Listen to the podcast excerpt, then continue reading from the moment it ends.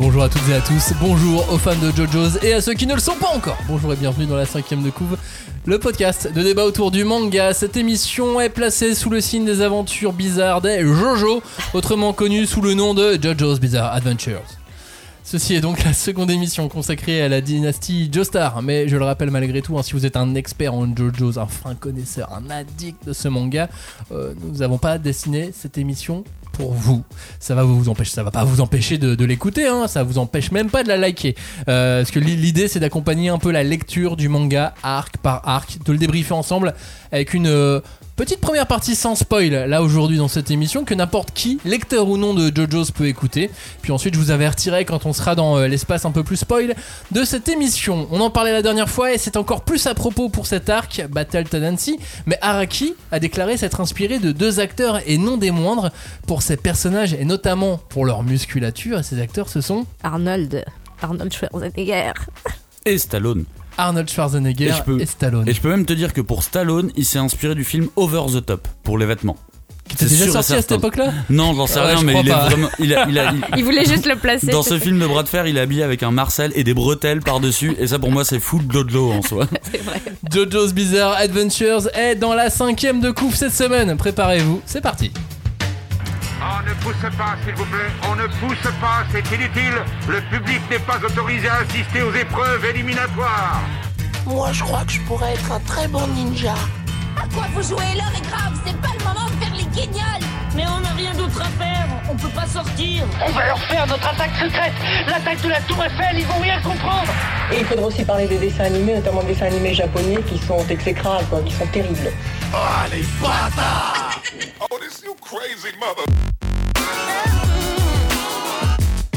Bonjour à tous, bonjour et re-bienvenue dans la cinquième de couve, l'émission de débat autour du manga. Nous allons ici disséquer, dépecer, charcuter et aimer, non pas le sang fantôme, mais la tendance au combat, le bien nommé second arc de JoJo's. Armés de leur meilleure répartie cinglante des années 80 et 90, Cagnard et Julie sont là, salut. Salut. Salut. Et donc, on vient de vérifier euh, pendant le, le générique. Et alors, ce qui est parti d'une anecdote fausse, hein, que j'ai créée complètement, comme quoi Araki serait inspiré d'Over the Top, bah, il s'avère que c'est possible parce que le film est antérieur à Battle Tendency. Donc voilà une info à peu près fiable, à 40%, on va dire. Créateur de rumeurs. voilà. De pas grand chose, mais effectivement, il a pu voir euh, le film avant que sorte euh, Battle Tendency. Ouais. Comme quoi, tout est possible.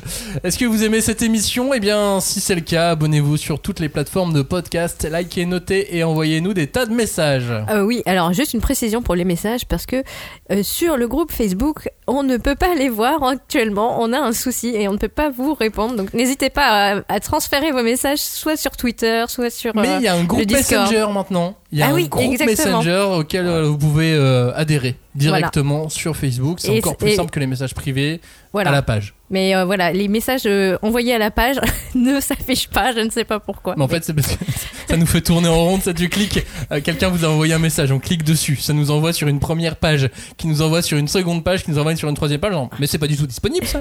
Ah, Après, faut leur avouer, on n'a pas payé. hein.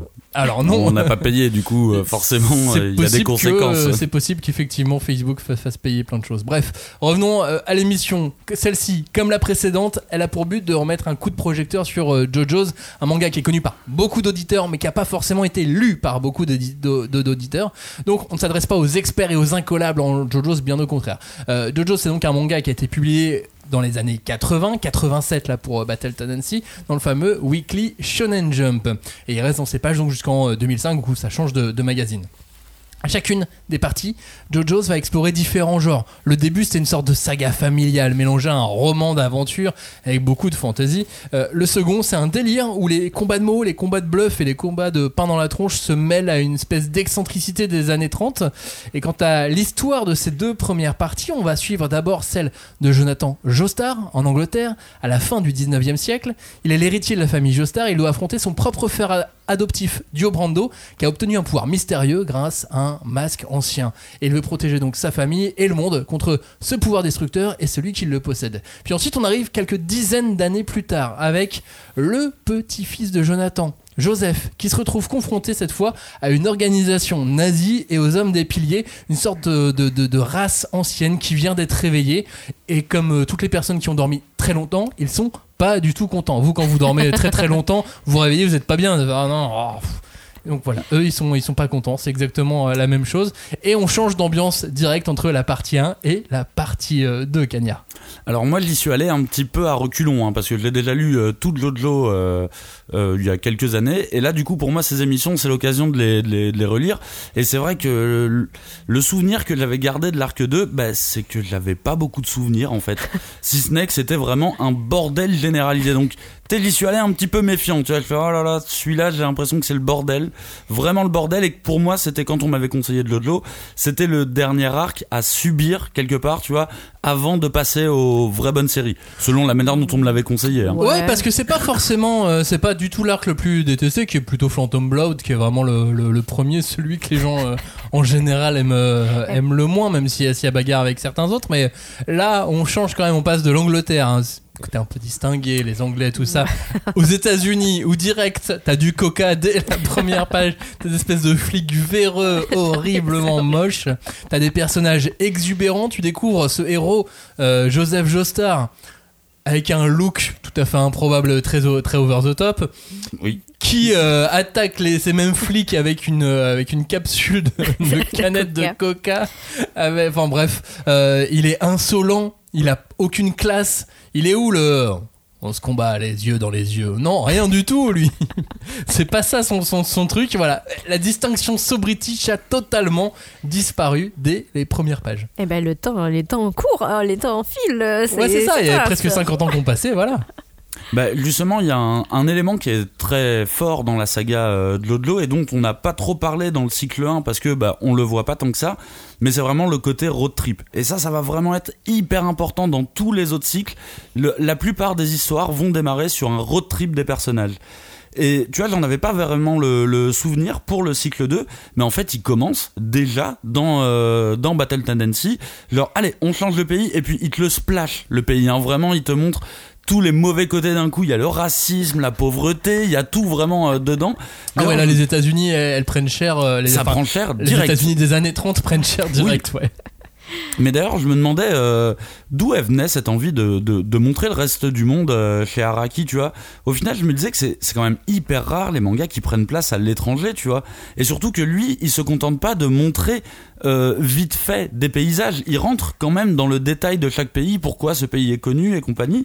Je me, je me demande, est-ce qu'il veut éduquer les, les jeunes japonais qui lisent? Tu vois, on a fait une émission pédagogique la semaine dernière. Mais j'ai l'impression qu'il y a une petite côté, euh, il y a un petit côté, euh, le savais-tu? Tel pays. Tu crois qu'il veut te forcer à apprendre des choses? Mais lui, c'est très très discret par contre. Lui, euh, lui ça va, la, la- la capsule passe vachement bien pour le coup. Oui, c'est clair, parce que la, la- la pédagogie est quand même beaucoup, euh, beaucoup, moins, beaucoup moins claire. Euh, bah, déjà, à c'est un risque. C'est un risque pour, euh, pour Bah, pour lui. choper le lecteur. euh, Ouais, et dans les années 80, euh, dans, dans le Jump, on, on disait déjà que c'était un risque de, faire, de faire Dragon Ball parce que c'était une légende chinoise. On disait qu'au début, Battle Phantom Blood, c'était compliqué parce que ça se passait en Angleterre. Donc, ouais, il y avait un petit, il y avait un, un petit risque. Après, je crois savoir que Araki euh, a toujours été fasciné par euh, les différentes cultures du monde entier. Sont quelque chose qui, euh, qui, qui des, des choses qui l'ont toujours intéressé. Et c'est pour ça que quand on va à Saint-Maurice, quand on va euh, à tel ou tel endroit, on s'intéresse à des petits points de culture. Ouais, il donne Alors, pas grand détail, chose, mais c'est des euh, petits backgrounds. Ça va être un petit peu plus, plus fort au fur et Une spécialité locale. il y a toujours un truc.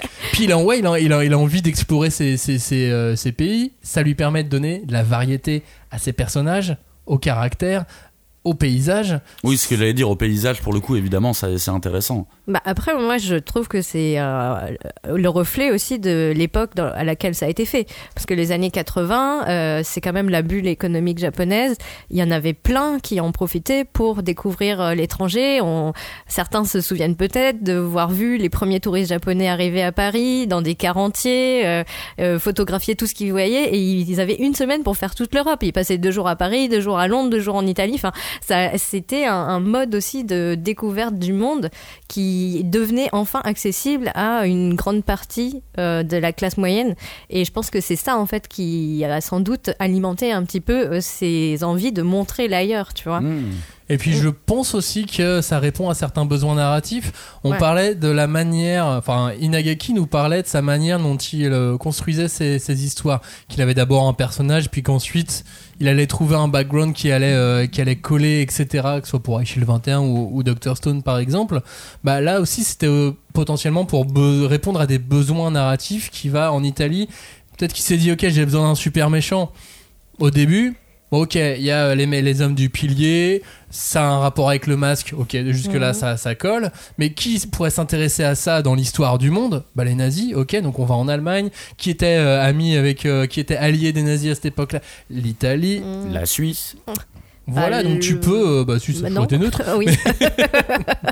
Oui, oui, oui, non, mais c'est- c'est c'est quand même juste à côté. euh, Voilà, c'est Ah. juste à Leur, côté. leur histoire est quand même. Non un mais voilà, oui effectivement, ça répond à des besoins, ça répond aussi à des, à des besoins narratifs. Donc je pense que c'est voilà pour tout un tas de choses, qu'en tout- en tout cas, et pas forcément une envie d'éduquer en tout cas. Comme je te disais tout à l'heure, je pense que ça reflète aussi euh, bah, ce qui était euh, dans euh, les préoccupations des, bah, des lecteurs japonais de l'époque, ou de leurs parents en tout cas, puisque c'était plutôt eux qui avaient les moyens de venir en Europe ou d'aller aux États-Unis et de découvrir le monde, mais vraiment en tant que touriste, quoi, vraiment dans une optique de loisir et de découverte, de choses amusantes à faire. Euh, donc euh, moi je trouve que déjà dans Battle Tendency on commence directement avec un personnage qui est à l'opposé de son grand-père. Donc tu disais tout à l'heure l'Angleterre mais c'est aussi l'Angleterre un peu inspirée de l'époque euh, fin du 19e siècle. Donc un peu un côté un peu rigide très euh, un peu froid euh, quelque chose qui est très droit dans ses bottes parce qu'il y a les institutions et, là on, on tombe sur Joseph Joestar qui lui n'en a rien à faire de tout ça.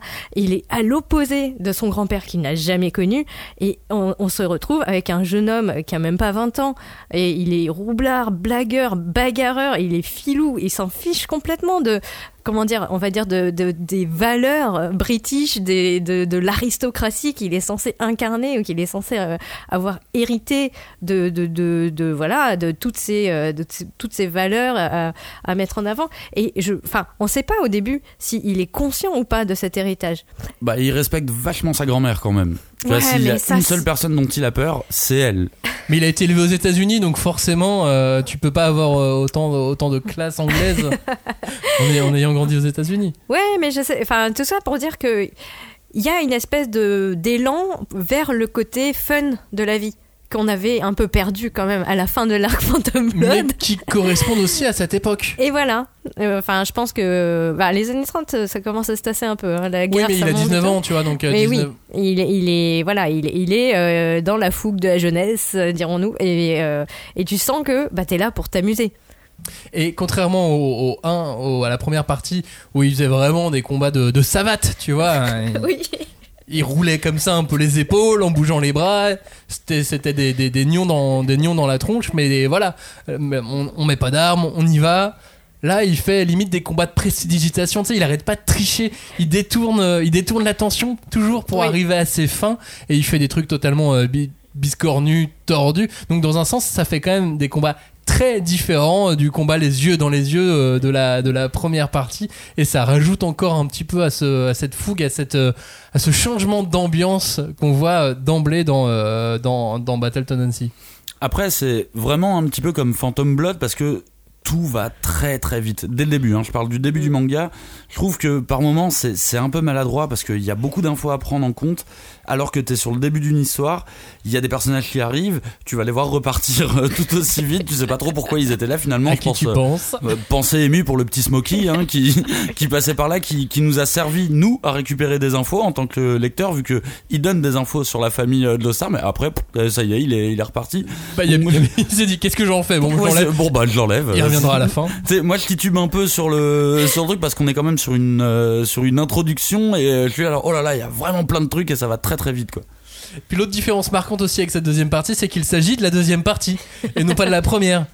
Donc c'est à dire qu'on part pas dans l'inconnu.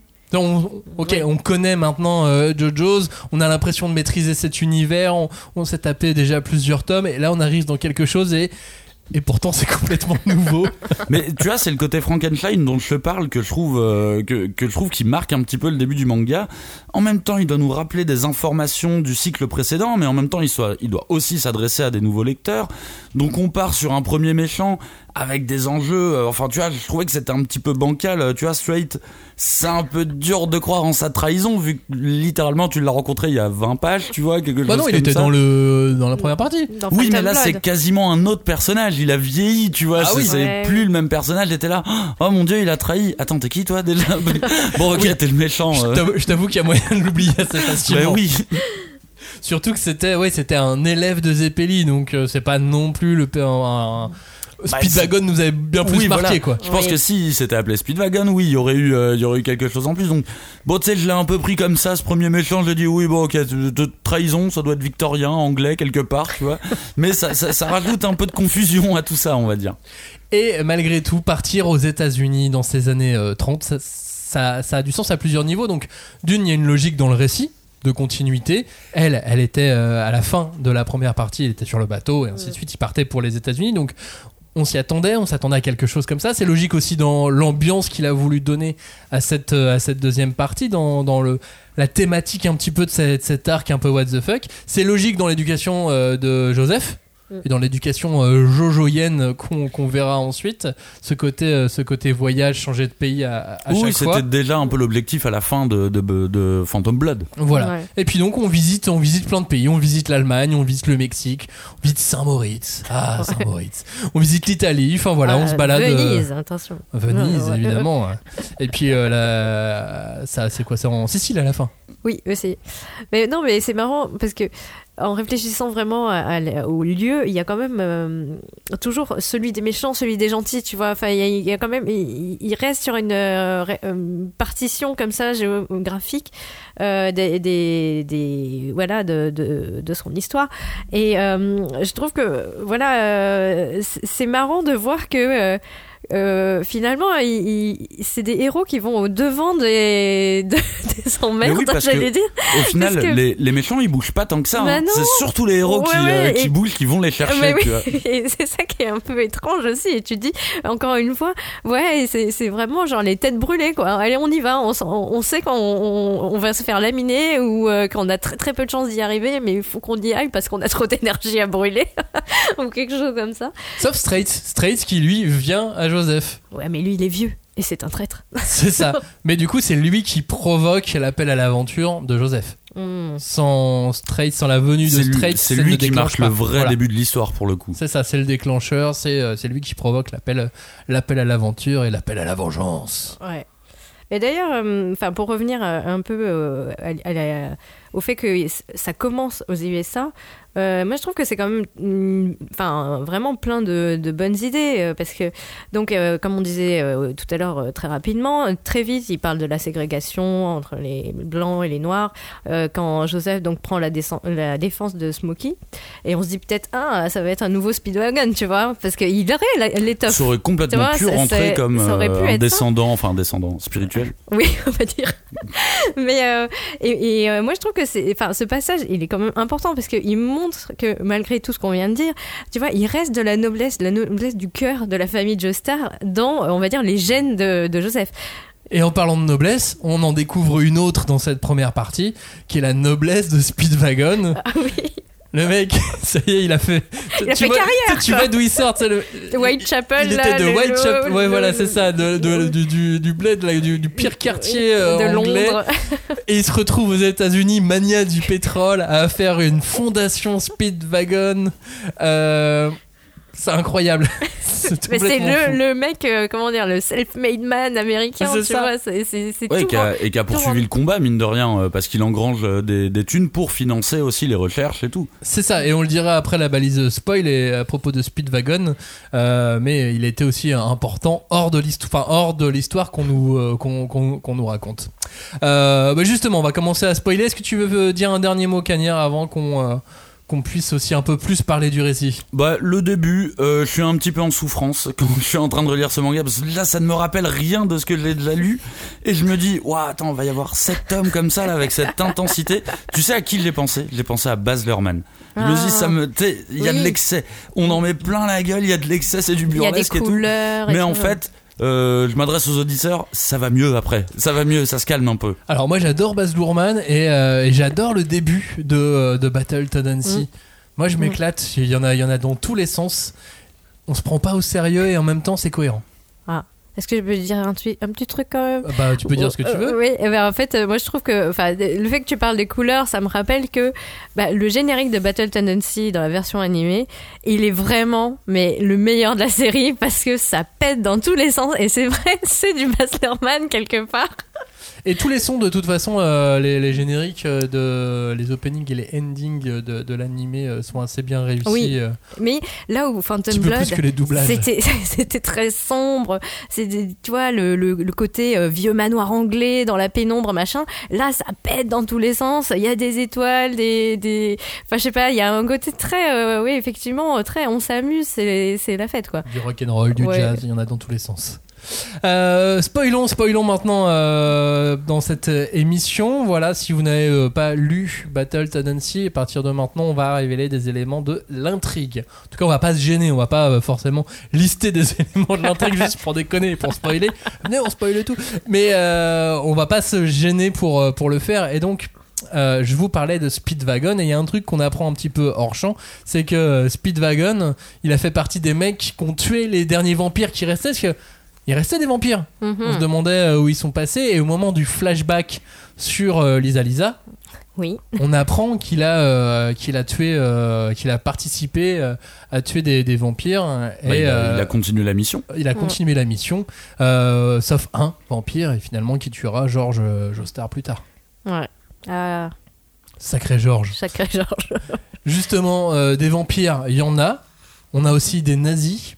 On a des blagues sur des vampires nazis. On a des scènes loufoques. On n'aurait des pas chevaux une... vampires. avec des chevaux vampires. On n'aurait pas une sorte de bascule complètement nanar assumée dans cette deuxième partie. Ah, moi, je trouve que ça devient mais la grosse farce. Mais vraiment, euh, il y en a de partout. Les idées ne sont jamais assez folles. Euh, comme on disait tout à l'heure, euh, tu veux des vampires, tu veux des mecs immortels, tu veux des nazis, on mélange tout. Ah, on a des chevaux vampires. Enfin, euh, d'où d'où ça sort tout ça?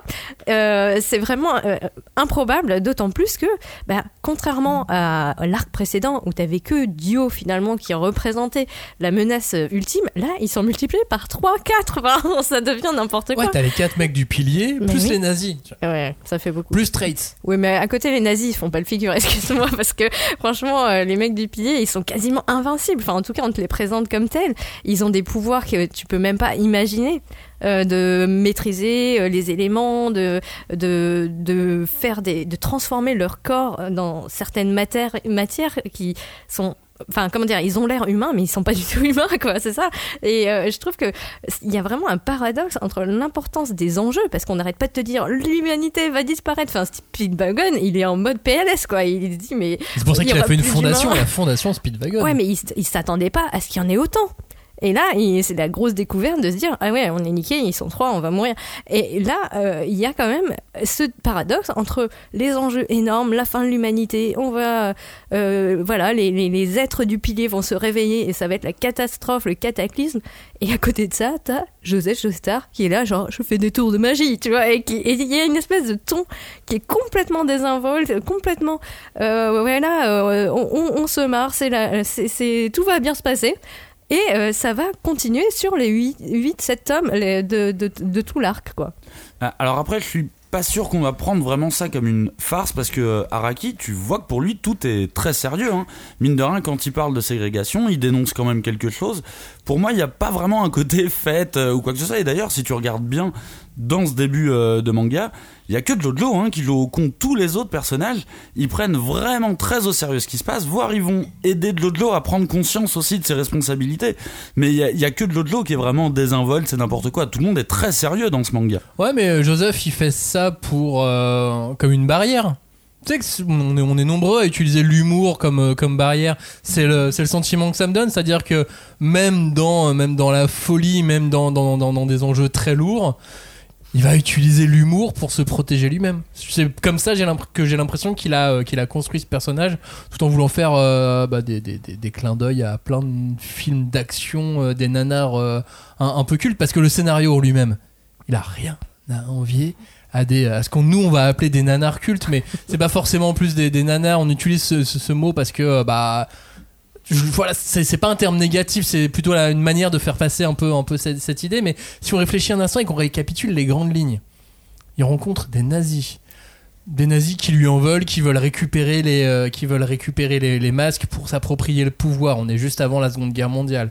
Ensuite finalement ça marche pas parce que les hommes des piliers sont plus forts que les nazis.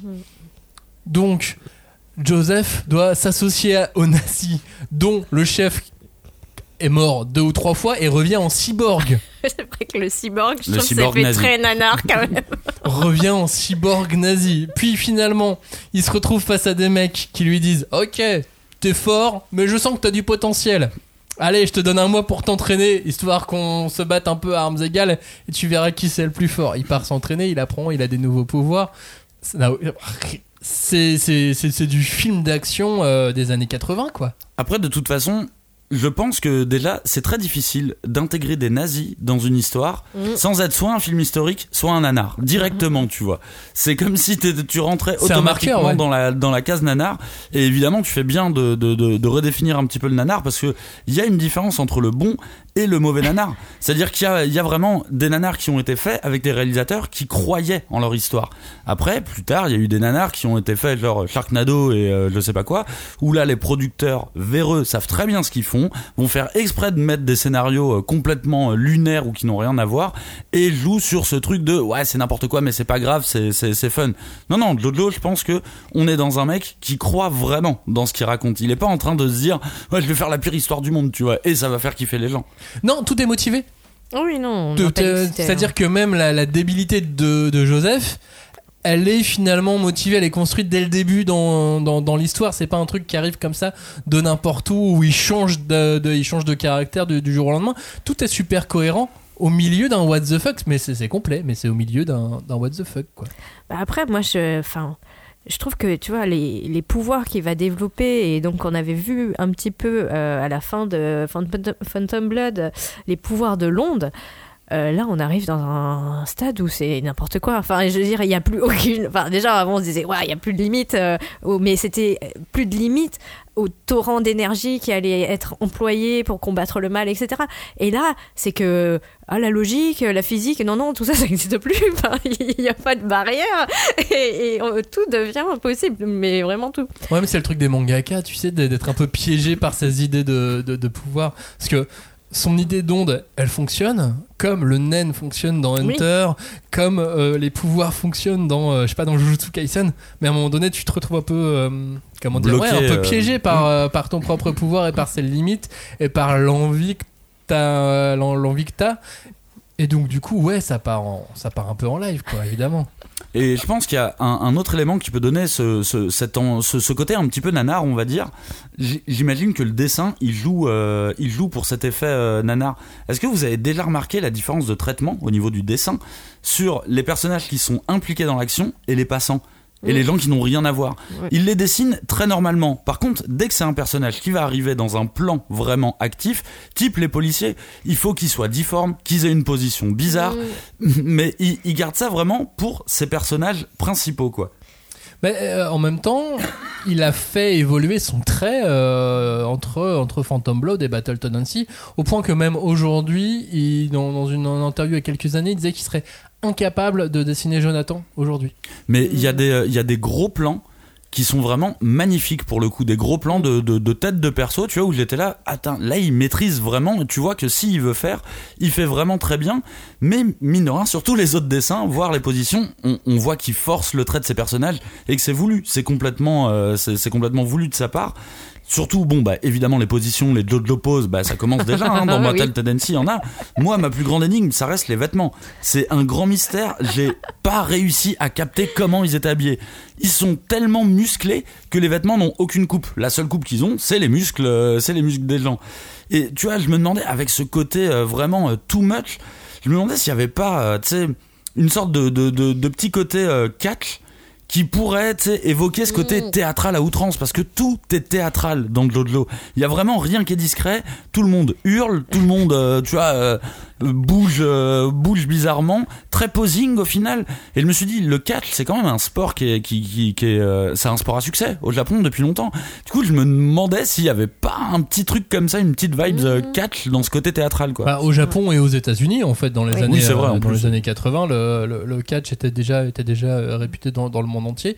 Après, c'était peut-être pas aussi euh, autant scénarisé que, qu'aujourd'hui, autant scénarisé qu'un qu'un manga. Euh, moi, j'ai l'impression que euh, s'il faisait ses posings, s'il leur donnait ce côté théâtral, c'était d'une pour donner du caractère, pour donner de la personnalité euh, un peu plus facilement Mm. un personnage c'est qui est théâtral comme dans comme Jonathan finalement dans dans dans, dans Phantom Blood bah du coup ce côté théâtral ça lui donnait une espèce de d'aura de, de chevalier blanc qu'il n'aurait pas eu s'il n'avait pas été aussi théâtral et là c'est un petit peu la, la même chose pour euh, pour Battleton aussi puis c'est euh, au fur et à mesure ça devient son style. Il y, a, il y a aussi l'ego de l'artiste tu vois. Genre j'ai envie d'imposer quelque chose j'ai envie de mettre ma marque Ouais. dans le manga. Ça comment ce que je fais euh, fonctionne. On m'a donné l'opportunité de continuer. Bah voilà, au fur et à mesure, il a envie d'imposer son style, sans compter qu'en plus, il a toujours été inspiré par euh, des œuvres classiques qui nous viennent d'Europe, et pas n'importe lesquelles. euh, Gauguin, le maniérisme, euh, Klimt, quand tu regardes, tu vois, des, des portraits, des, des dessins de- d'humains par, euh, par Klimt, il y a une espèce de, de- de petite filiation, puis il a toujours aussi adoré euh, Michel-Ange. Oui, Et du en coup, au termes de niveau des posing, posings, euh, effectivement. On était, on était pas mal aussi, quoi. Bah, moi, je trouve que dans les, les, les livres, là, euh, j'avais oublié que dans les interchapitres, il y avait aussi des petits croquis à chaque fois qui sont magnifiques parce que ils font vraiment penser bah, aux croquis de mode. Il les prend dans des poses et on, on aurait, on- t'as vraiment l'impression de regarder une espèce de magazine de mode avec différents mannequins qui, voilà, strike the pose.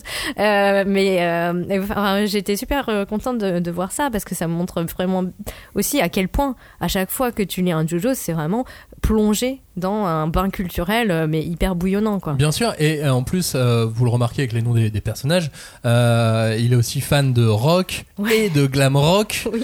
Et en termes de vêtements, de style, dans les années 80, euh, 70, même encore avant, Oui, oui. en termes de, en termes de style de, de vêtements pour tous ces groupes, Ouais, c'est vrai que s'il appuyait là-dedans, s'il allait du côté glam et tout, oui, euh, ça, se, ça se reconnaît, ça se voit dedans, et du coup, ça doit être exubérant. et comme, même les euh, coupes de cheveux, tu vois, euh, un groupe comme, euh, je crois que c'est Cars, euh, qui est un groupe de, de New Wave. Ils avaient des grosses perruques. Ouais, je crois qu'il y a une espèce de, de coupe de cheveux très improbable. Je sais plus, je les confonds. euh, mais, euh, mais voilà, et puis même, euh, ouais, hein. Ouais, mais ouais, ça, pour le coup. Là aussi, t'es bien au niveau des, au niveau des looks.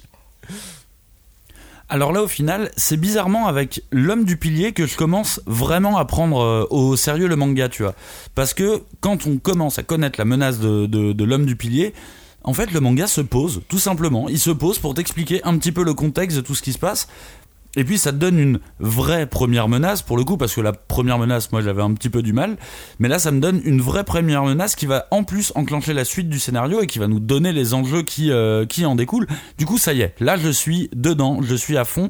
Et même le combat je l'ai trouvé très très cool Et plus ça avance, plus cette menace, elle ressemble à celle euh, à avoir la vibe d'un film d'action des années 80. Euh, tu, pourrais aller, je sais pas, euh, sur Commando, tu pourrais même prendre dans, dans Conan pour rester avec Schwarzenegger. Tu sais, t'as cette vibe des films des années, des années 80, euh, les hommes du pilier, tout, tout ça, je trouve qu'il y a, vraiment un emballage parfait, quoi. Et tu vois, au final, il a peut-être même surpassé ce truc de, film, euh, de film américain des années 80, tu vois, même 90, avec les duos de flics. Lui, il a fait un duo avec un nazi. Qui fait ça, tu vois? Qui fait un duo avec un nazi? C'est quand même hyper malin de nous sortir un personnage nazi qui, par essence, sera toujours le méchant de l'histoire et de ne pas le cantonner uniquement à ce rôle-là. Ça te fait forcément regarder l'histoire, tu vois, d'un autre point de vue, d'un point de vue d'un auteur japonais. Et je trouve que c'est un vrai risque de faire en sorte que le personnage nazi, ça devient, euh, le personnage nazi, ça devient le, le best bro qui va se sacrifier pour le héros, tu vois. C'est-à-dire que dans, dans, à, à cet endroit-là, sans le nazi, pas de victoire. Ah et oui, je connais pas de beaucoup d'histoires qui mettent en avant les nazis comme ça, tu vois. Sauf que c'est un Stroheim qui a changé. Oui, bien sûr, mais parce que Euh, ils peuvent de- changer. Oui, bien sûr, parce qu'ils peuvent changer. Mais c'est Joseph qui l'a fait aussi, euh, qui l'a, qui l'a fait, euh, Bien qui sûr. l'a fait changer peu à peu. Et puis en même temps, à ce moment-là, dans l'histoire du, du monde, en, en théorie, les nazis, c'est pas, enfin, c'est pas en théorie, c'est les, les nazis sont pas encore auteurs euh, d'un génocide à ce Ouais, moment-là. euh, mais c'est des gens qui s'organisent très bien en tout cas à ce moment-là. Évidemment, c'est pas les gens les plus fréquentables du monde, très clairement. Mais là, ils ont encore rien fait à très grande échelle, euh, chose qu'ils vont faire après. Donc peut-être que c'est aussi pour ça qu'il s'est permis de le faire. Après, j'essaie de trouver des justifications Oui, à mais- ça, hein, mais, euh, Mais, mais en soi, c'est intéressant d'avoir un perso comme ça, tu vois. Je trouve ça vraiment intéressant, surtout pour des lecteurs de, de, de 2000, euh, 2020, tu vois. De voir un nazi, ça te met forcément dans, une, dans un mood bizarre, tu vois. Tu dis, il y a un nazi qui arrive, bon, bah, c'est le méchant. Ah bon c'est... Ah non, il a un cœur, le nazi c'est, hyper bizarre, moi, ça m'a dérangé, mais de manière positive dans ma lecture. Et puis il est surtout un cyborg nazi. Et pour revenir, bon, alors là, c'est le nanar euh, absolu, mais oui, c'est un cyborg nazi, évidemment. Parce qu'il meurt Ouais. combien de fois Trois. Ouais, je crois, Ouais, hein, trois, ouais. fois. Mais après, enfin, moi, j'ai été très dérangée aussi par, euh, par, euh, j'avais oublié qu'il y avait les nazis. euh, non, Et je- je pas suis dit, avec les nazis. Et je pense que j'ai lu au moins euh, deux ou trois tomes euh, au pied de la lettre. Vraiment, en- en me- parce que j'étais fatiguée, parce que j'étais là, ah oui, euh, faut préparer l'émission. Donc j'étais très sérieuse, je prenais des notes. Et puis au bout d'un moment, j'ai fait, ouais, là, il faut que j'arrête de prendre les choses sérieusement. Arrête de prendre des notes Voilà. dans la lecture. Et là. je me suis dit, ouais, il faut, il faut, Faut décrocher un peu. faut décrocher un peu. On, on- on- on pousse au cerveau. Et puis effectivement, tu, oh, tu sais que ça va être un film. Tu sors ton seau avec du popcorn dedans et tu pioches parce que sinon, Bah euh, ouais. ton cerveau il, il peut pas euh, suivre la cadence. C'est un peu ça, c'est Popcorn Battle Tendency. Euh, l'image, l'image la plus popcorn et la plus débile qui soit, c'est l'attaque spéciale. La, la spéciale de Joseph, c'est quoi? Se barrer en courant. On court. Mais même celle-ci, c'est une technique spéciale, tu vois. C'est pas juste on court. Oui, parce qu'on est dans un manga, donc à un moment donné, il faut que la technique spéciale, euh, faut que ça, faut qu'il y ait des techniques spéciales. Et donc comme lui, il en a plein et qu'il les invente au fur Au et à fur et à mesure, mesure. parce que le mec invente tout le temps des, des techniques. Mhm. Euh, et, euh, et bah, il en, il en, fa- il en fallait une mythique, et c'est, c'est la, la fuite, la fuite. Et malgré tout, c'est vrai qu'on n'en a pas encore parlé. Enfin, si j'en ai touché deux mots en parlant de combat de prestidigitation ou de bluff. Mais avec Battle Tendency, comme on est popcorn, comme on est un peu Hollywood, comme on est tout ça, bah on se retrouve dans un manga de baston bien plus que dans Phantom Blood. Ah oui. Et puis c'est pas la savate comme tu disais tout à l'heure. oui, puis c'est même vraiment, plus euh, classique, ouais. Alors attention, hein, on va se mettre d'accord tout de suite. Un affrontement dans Jojo, ça ne sera jamais classique. Hein. C'est toujours Ouais. du combat de petits malins. Voire, j'ai même vu une évolution dans Battle Tendency. C'est un combat à celui qui sourira le dernier. C'est vraiment, t'as ce bon vieux truc de sourira bien qui sourira le dernier. Et là, il y a un échange à un moment entre Jojo pendant, euh, pendant, euh, avec Joe pendant un combat où il fait, mais pourquoi tu es en train de sourire? C'est moi qui devrais sourire vu qu'a priori je vais gagner. Oh non, il sourit, c'est qu'il a une idée en tête. Je me suis dit, ok, euh, combat de sourire, vraiment. On peut faire ça, ça, ça passe.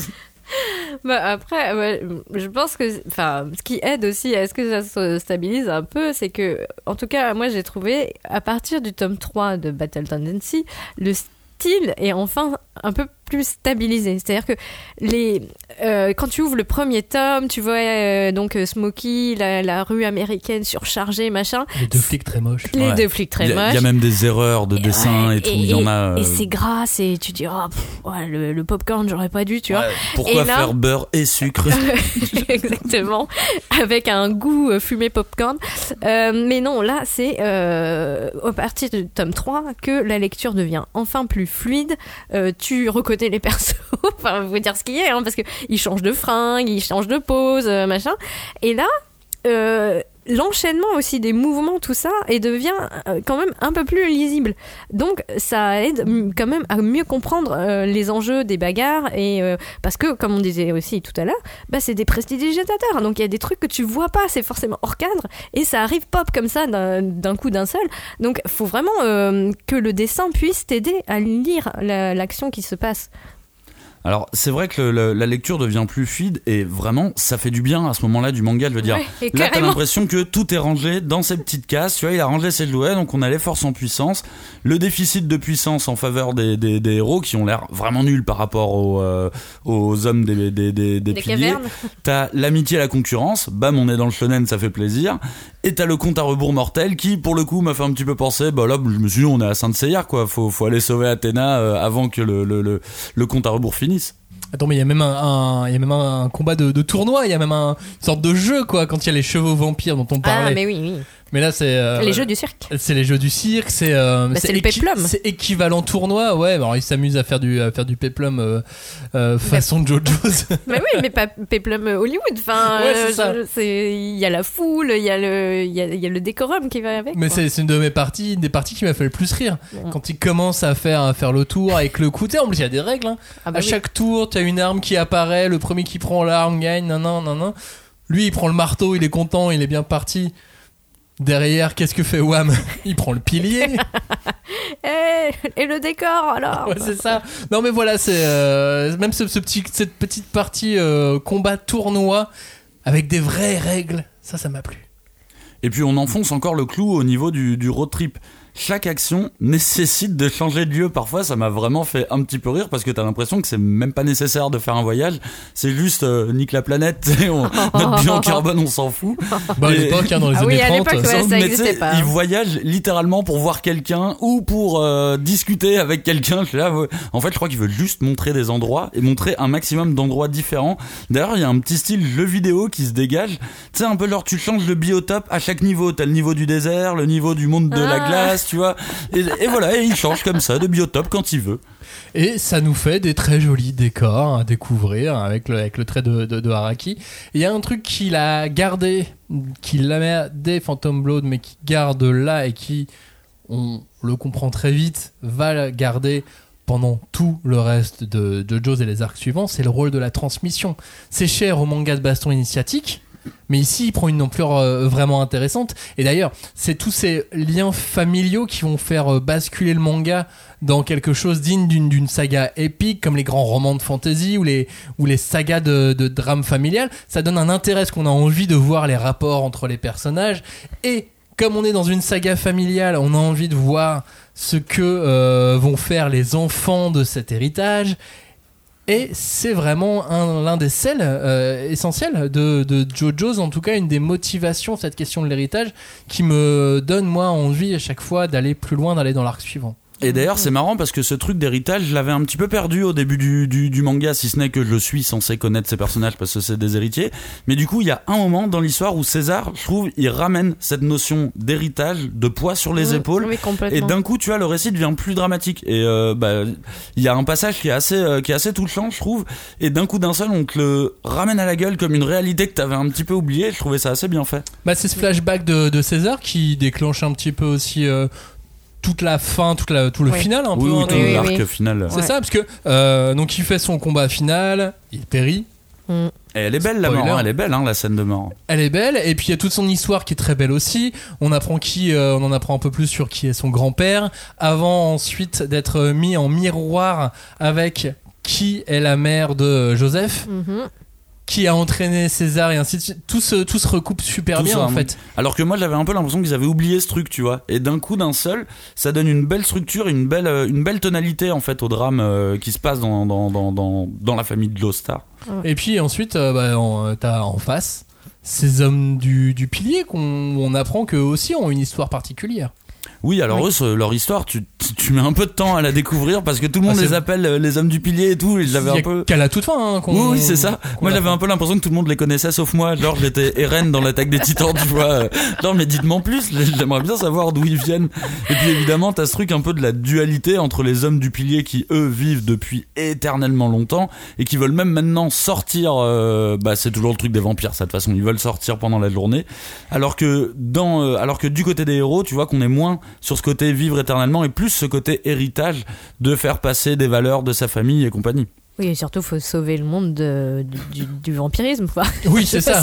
Après, que- peut-être ils auraient fait une meilleure société. Hein. Ah, je sais pas. C'est possible. Ah non, Alors, pas leur motivation, c'est quand même la vengeance. hein. Ouais. Le pouvoir et la vengeance. Donc, je suis pas sûr qu'ils auraient- Oui, mais Jojo aussi.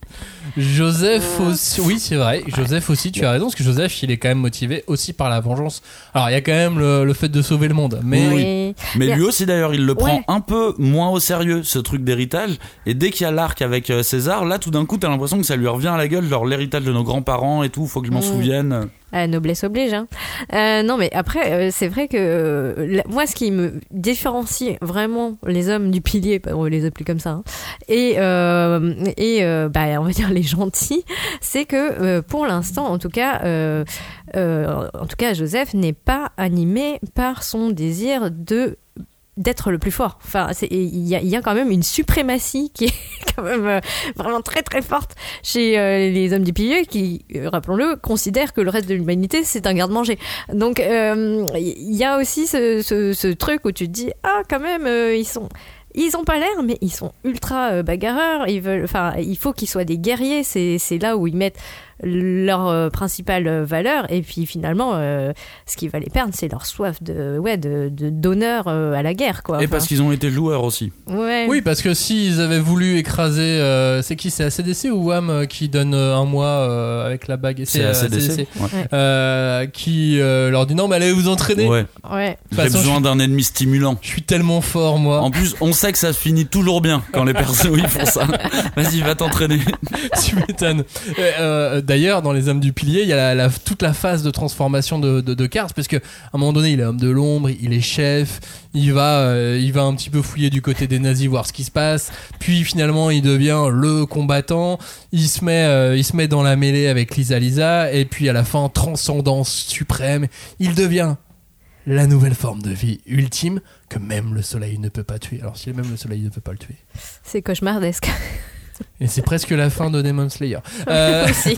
sans c'est vrai. vouloir euh, spoiler non plus. Ah bah t'as émis une balise spoil, t'avais juste pas prévenu que c'était pour tous les mangas. Et tous les films aussi. On va vous donner la fin de Princess Bride. Ouais. Euh, oui, mais du coup, pardon. Mais euh, moi, je pensais au- au- à ce qu'on disait sur le, le manga de baston plus classique. euh, mais il n'y a pas que le, le déroulé de, de- comment dire, de, de l'histoire. Il y a aussi euh, le fait qu'il y a des personnages qui interviennent beaucoup plus comme des marqueurs de shonen euh, du, du jump, en tout cas. Mm. Puisque tu as quand même donc un maître, donc Lisa Lisa, et euh, César. Enfin, je suis embêtée, je sais pas s'il faut dire Cesare à la japonaise euh, slash italien ou euh, César. euh, Ah moi Ouais. dit César. je- César, je- hein. je Tu dis dis Ouais. Après il est. Mais non, il parce est- qu'il y a le grand-père. Après, moi, Zeppeli, de- c'est le baron, tu vois. T'en fais pas, il est mort. ouais. Pas- Oh. Bah, César aussi, du coup. Mais oui, ouais, c'est hein. bon, tranquille. Mais bon, euh, tout ça pour dire, il y a euh, donc quand même euh, César qui va devenir le pote, enfin le euh, super copain de le comment on dit le codisciple Ouais, qui est le, rival et puis en fait qui va devenir bah euh, genre euh, le, le, le frère qu'il a jamais eu quoi enfin Le frère d'armes. Et, euh, et je trouve que c'est quand même euh, ça aussi, ça participe beaucoup au fait de se dire ah ça y est, on retrouve un chemin qu'on connaît, mais qui est un peu moins accidenté que celui qu'il nous propose depuis le début.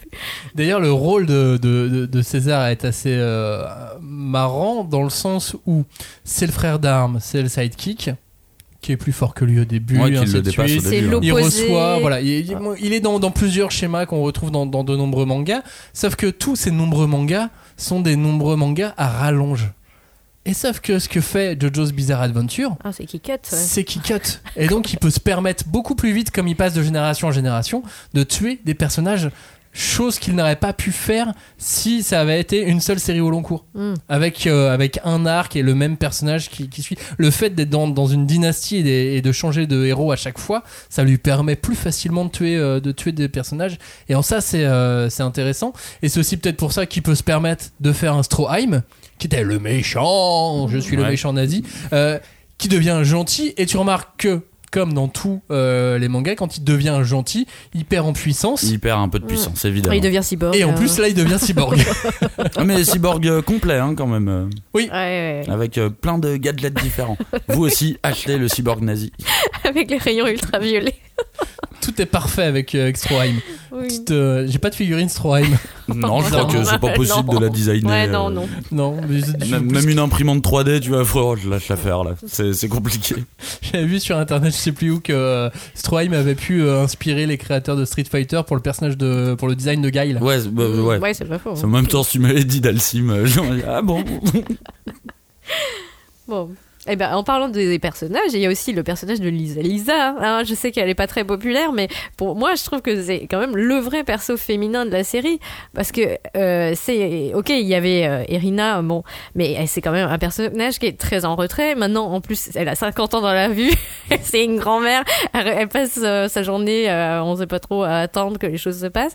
Et là, on a quand même un rôle féminin qui, en plus, est important, actif, et c'est quand même elle qui va transmettre son savoir à celui qu'elle sait être son fils. Est-ce que Ouais. c'est pas le, le premier personnage féminin qui maîtrise l'onde?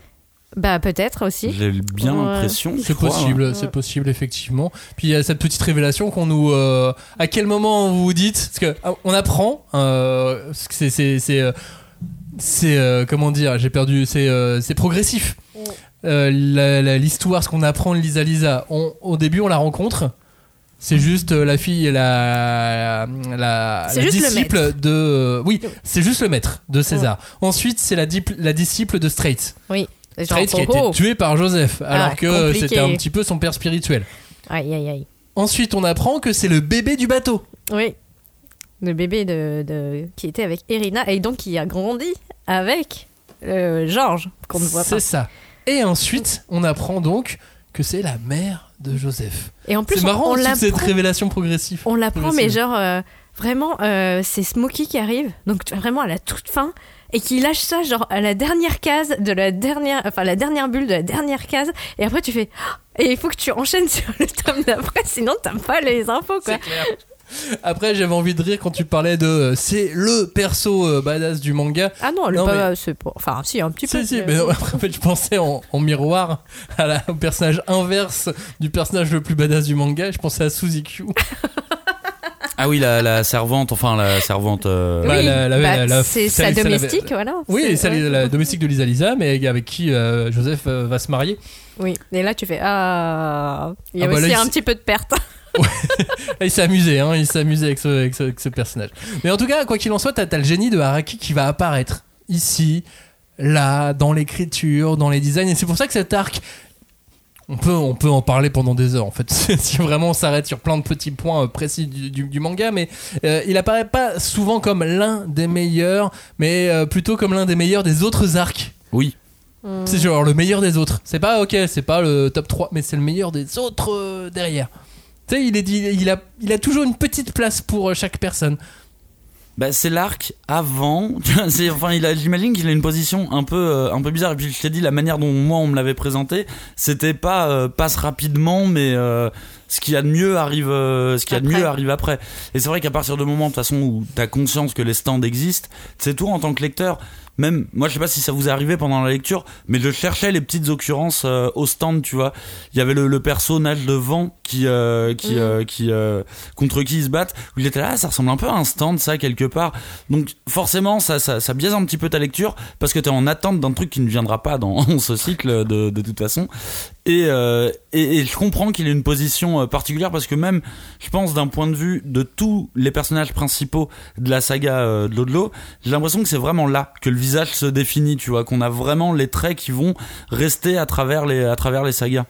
Et même si tu regardes la euh, dernière euh, armure que se fait euh, Cars Mm. à la fin du manga, elle a déjà dans le design, elle a un truc qui va rappeler un peu les stands. Ouais. Oui. Et j'ai dit, c'est obligé, t'es obligé de regarder, de, de, de fouiller un peu à droite, à gauche, voir si t'as, si tu vois, tu sais, s'il a pas laissé un indice. Il a, il a foutu tellement de bordel, tu vois, que Bien sûr. suffit de soulever un drap et peut-être tu vas dire, mais oui, putain, euh, le nazi, en fait, c'était un stand. Mais quand tu, mais quand tu lis euh, ça comme ça, à aucun moment tu peux te dire que euh, les stands vont se développer. Non, tu peux juste pas te possible. dire qu'il va falloir qu'il qu'il réfléchisse un petit peu à Ouais, encadrer son onde. C'est ça. Moi, à ce moment-là, je suis plutôt à me dire, ouais, faut affiner sur l'onde là, parce que c'est un peu tout et n'importe quoi.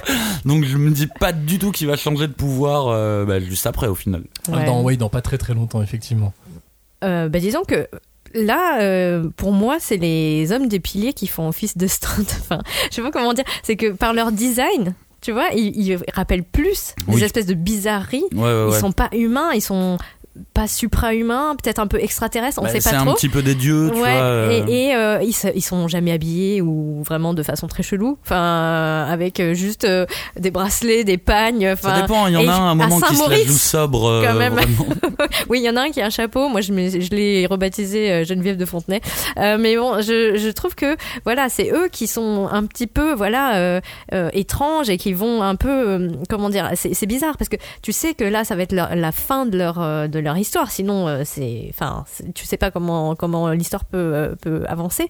Mais euh, ils sont euh, quand même là pour te dire que il va y avoir du bizarre encore après et que euh, en tout cas euh, il y a un pouvoir euh, je crois que c'est euh, euh, ACDC avec euh, des espèces de tuyaux qui lui sortent des ongles c'est absolument affreux et grotesque et tu t'as vraiment l'impression d'être dans un film d'horreur mais tu sais euh, les vieux films d'horreur avec des, des comment les tout ce qui était euh, euh, bah pas encore euh, la 3D pour te faire croire à tout ce que tu devais voir quoi, avec des des, euh, des effets spéciaux qui sont complètement ringards et qui, qui sont aussi euh, bizarres enfin bizarres dans le sens où ils sont euh, répulsifs Tu répugnants veux dire qu'ils sont aussi dégueulasses que bizarres, Ouais, que, voilà, que- que un peu cheap, mais en même temps ça marche quand même. Ouais, tu voilà. vois, genre euh, Hellraiser, il y a un peu ça, tu vois. C'est un peu cheapos, mais en même temps t'es oh c'est dégueu.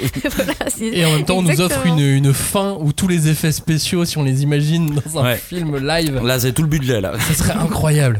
Déjà, euh, l'avion dans le volcan, oh là là ça c'est juste, ce serait juste parfait.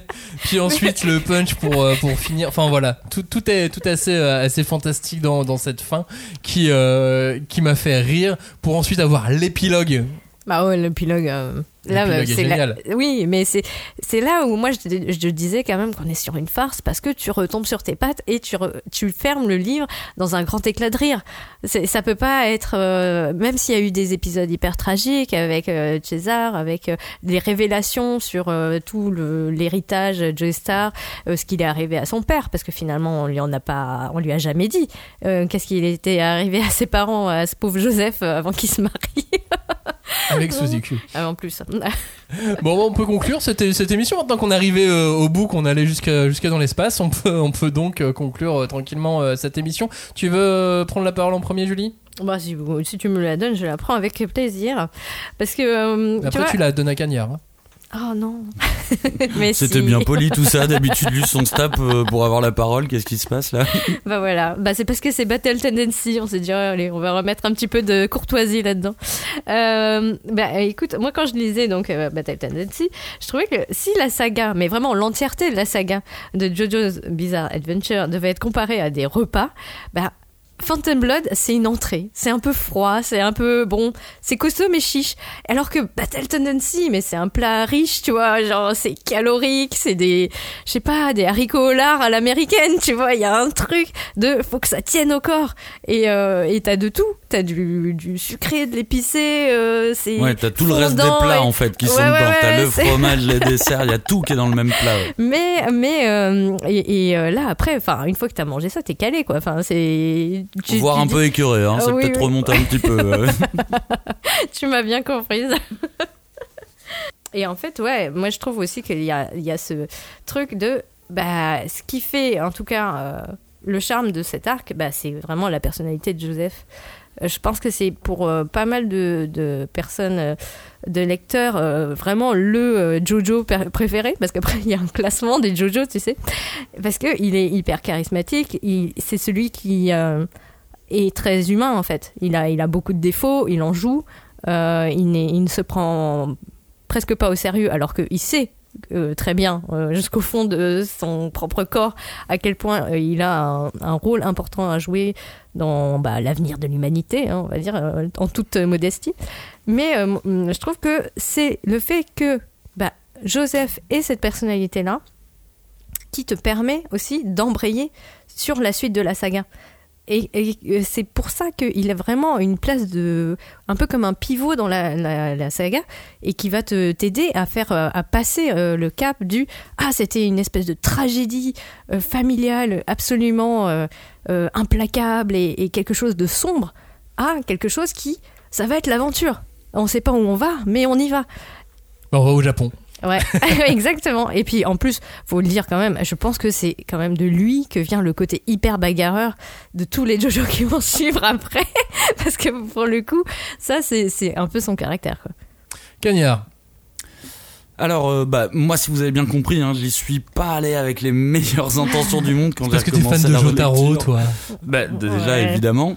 Alors, j'avais justement un souvenir euh, d'un récit qui était très lourd et très poussif. Et au final, bah, je suis vraiment content de la relecture parce que j'y ai pris beaucoup de plaisir, tout simplement. Mais euh, bon, maintenant, euh, c'est fini les conneries, ok? On passe à ce que moi, j'estime être le vrai de l'eau de l'eau. Je vous définis le vrai de l'eau de l'eau, c'est un lieu, un personnage, un pouvoir, un combat, de l'eau de l'eau gagne, prochain, euh, prochain lieu. Et là, on va y arriver. Là, on va commencer à se faire vraiment plaisir. Et c'est le plus hollywoodien des arcs de, Ouais. de JoJo's. Même si Steel Ball Run a un truc aussi, effectivement, euh, un, peu, un peu hollywoodien, un peu plus loin. Bah, il Mais est- encore différent. Il se passe aux États-Unis. C'est Et ça. c'est ça, à chaque fois, à chaque fois que ça qu'on qu'on revient aux États-Unis, il y a, il y, a un- il y a un peu de ça. En tout cas, il est hollywoodien dans, dans tout ce qu'il y a de bon ou de mauvais. Il y a de l'éclat, il y a de la qualité, mais aussi du bon gros ringue, du Ouais. déjà vu, des révélations what the fuck. Et en fait, Lisa Lisa est ta mère. Oh, quoi? Non Et puis beaucoup d'humour, beaucoup de second degré, et puis voilà, ce, ce final totalement apocalyptique. Totalement improbable. À quel moment tu, tu te dis. euh, Je vais me marier avec Suzy-Q. oui, c'est vrai que ça serait ça le final. Et à quel moment tu te dis, tiens, je vais aller au Japon aussi? Ah. Il n'y a pas plus hollywoodien comme manière de finir qu'un mariage, hein, après. Non, ça c'est, ça c'est un enterrement et un mariage. Oui, ça dépend le film après. Ça dépend, c'est ça. Donc voilà pour JoJo's Battle Tendency. On parlera donc de Stardust Crusader. On va prendre un petit peu de temps. hein. On, va, on va se laisser, je pense, euh, l'été. Ah bah faut digérer. oui, il faut. Battle Tête Il faut digérer. Non, puis il faut vous laisser le temps de faire des économies Oui, pour les clair. prendre au fur et à mesure. Euh, N'oubliez pas qu'il y a pas mal de JoJo's en médiathèque également. Donc, euh, donc voilà, faut, faut, faut pas, faut pas hésiter aussi à se diriger vers, vers les médiathèques et puis à, à les réserver, à patienter, parce que du coup vous allez être nombreux à vous diriger tout de suite vers les médiathèques pour les prendre. Et donc il faut attendre votre tour. Voilà. On vous remercie de nous avoir écoutés comme d'habitude. Si vous avez aimé cette émission, eh bien voilà, vous mettez un petit like, un petit abonnement, un petit commentaire. Maintenant, il y en a même sur Spotify. J'ai pas encore exactement compris comment tout fonctionnait, mais il y a des systèmes de, de commentaires. On peut poser des questions sur Spotify en plus. Mmh. Ouais bah vu qu'on n'y arrive pas sur Messenger, je vais être honnête. faut faut peut-être nous laisser un peu de temps pour Spotify.